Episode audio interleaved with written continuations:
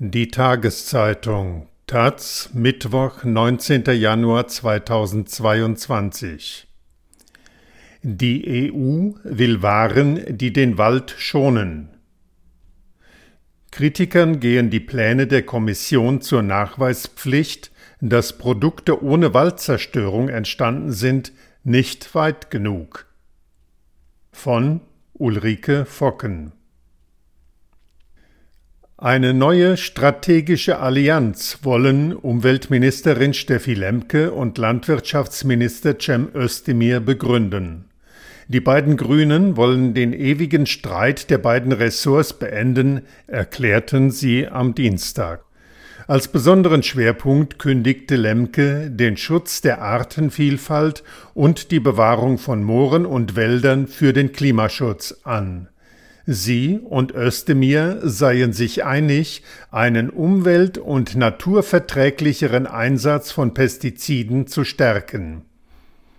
Bis Ende 2023 will Deutschland das Pflanzengift Glyphosat vom Markt nehmen.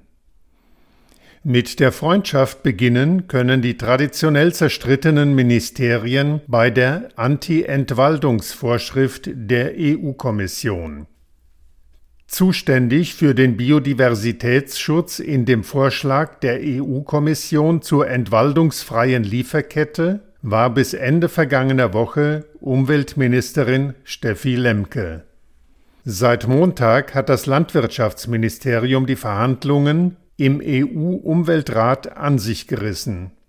Wir sind komplett raus, heißt es im Umweltministerium. Das Landwirtschaftsministerium besetzt beide zur Verfügung stehenden Posten in der Arbeitsgruppe der EU. Möglich wäre, sich die Aufgabe mit dem Umweltministerium zu teilen und so dafür zu sorgen, dass dessen Expertise zum Natur- und Klimaschutz mit in der EU-Verordnung verhandelt wird. Östemirs EU-erfahrene Ministeriale erarbeiten nun eine Position zum Waldschutz in der EU-Agrarwirtschaft. Mit den Abgesandten der EU-Mitglieder verhandeln sie über die Anti-Entwaldungsverordnung. Alle zusammen können den Vorschlag der EU-Kommission verbessern oder verwässern. Natur- und Umweltschützer fordern eine Verschärfung, die Industrie eine Vereinfachung. Unternehmen fürchten eine Überbürokratisierung, da Lieferkettengesetz und die Verordnung zur anständigen Unternehmensführung ebenfalls anstehen. Laut Kommissionsvorschlag sollen Unternehmen nachweisen, dass ihr Produkt ohne Waldzerstörung angebaut oder hergestellt wurde.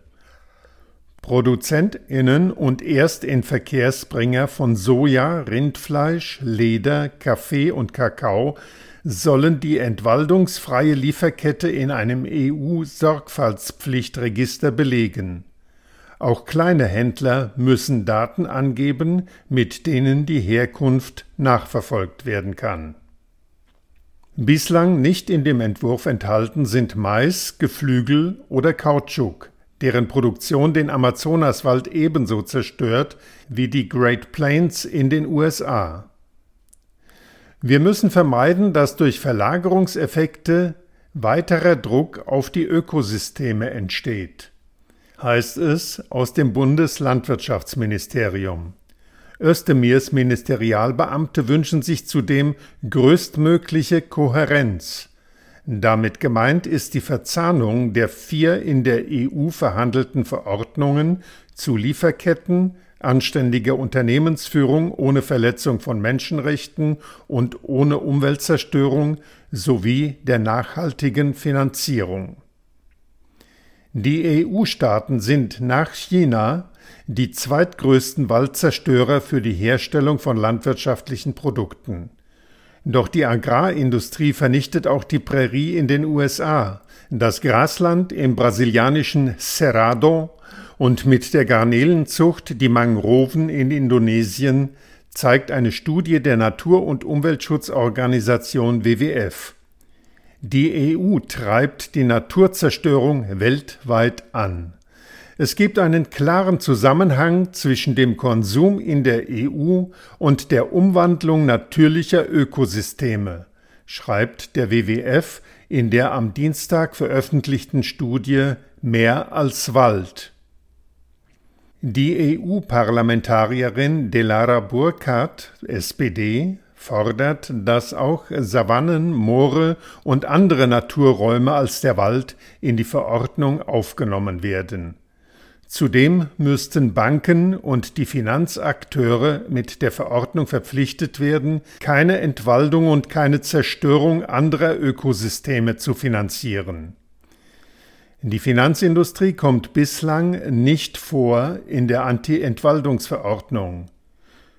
Wir müssen Schlupflöcher stopfen und die Verordnung zu einem scharfen Schwert machen, sagt Burkhardt, die auch dafür kämpft, dass die Landnutzungsrechte von indigenen Waldbewohnerinnen berücksichtigt werden.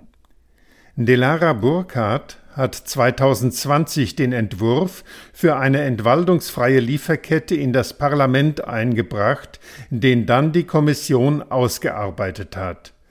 Sie hatte gefordert, dass auch die Biodiversität in Steppen, Mooren und anderen Ökosystemen geschützt wird. Damit wollte sie von Beginn an das Ausweichen der Agrarindustrie auf gefährdete Ökosysteme verhindern. Nach dem Amazonas-Soja-Moratorium von 2006 haben die Agrarkonzerne die Sojabohnen in der Wald- und Graslandschaft des brasilianischen Cerrado angebaut. Mittlerweile hat die Industrie dort eine Fläche in der Größe Großbritanniens vernichtet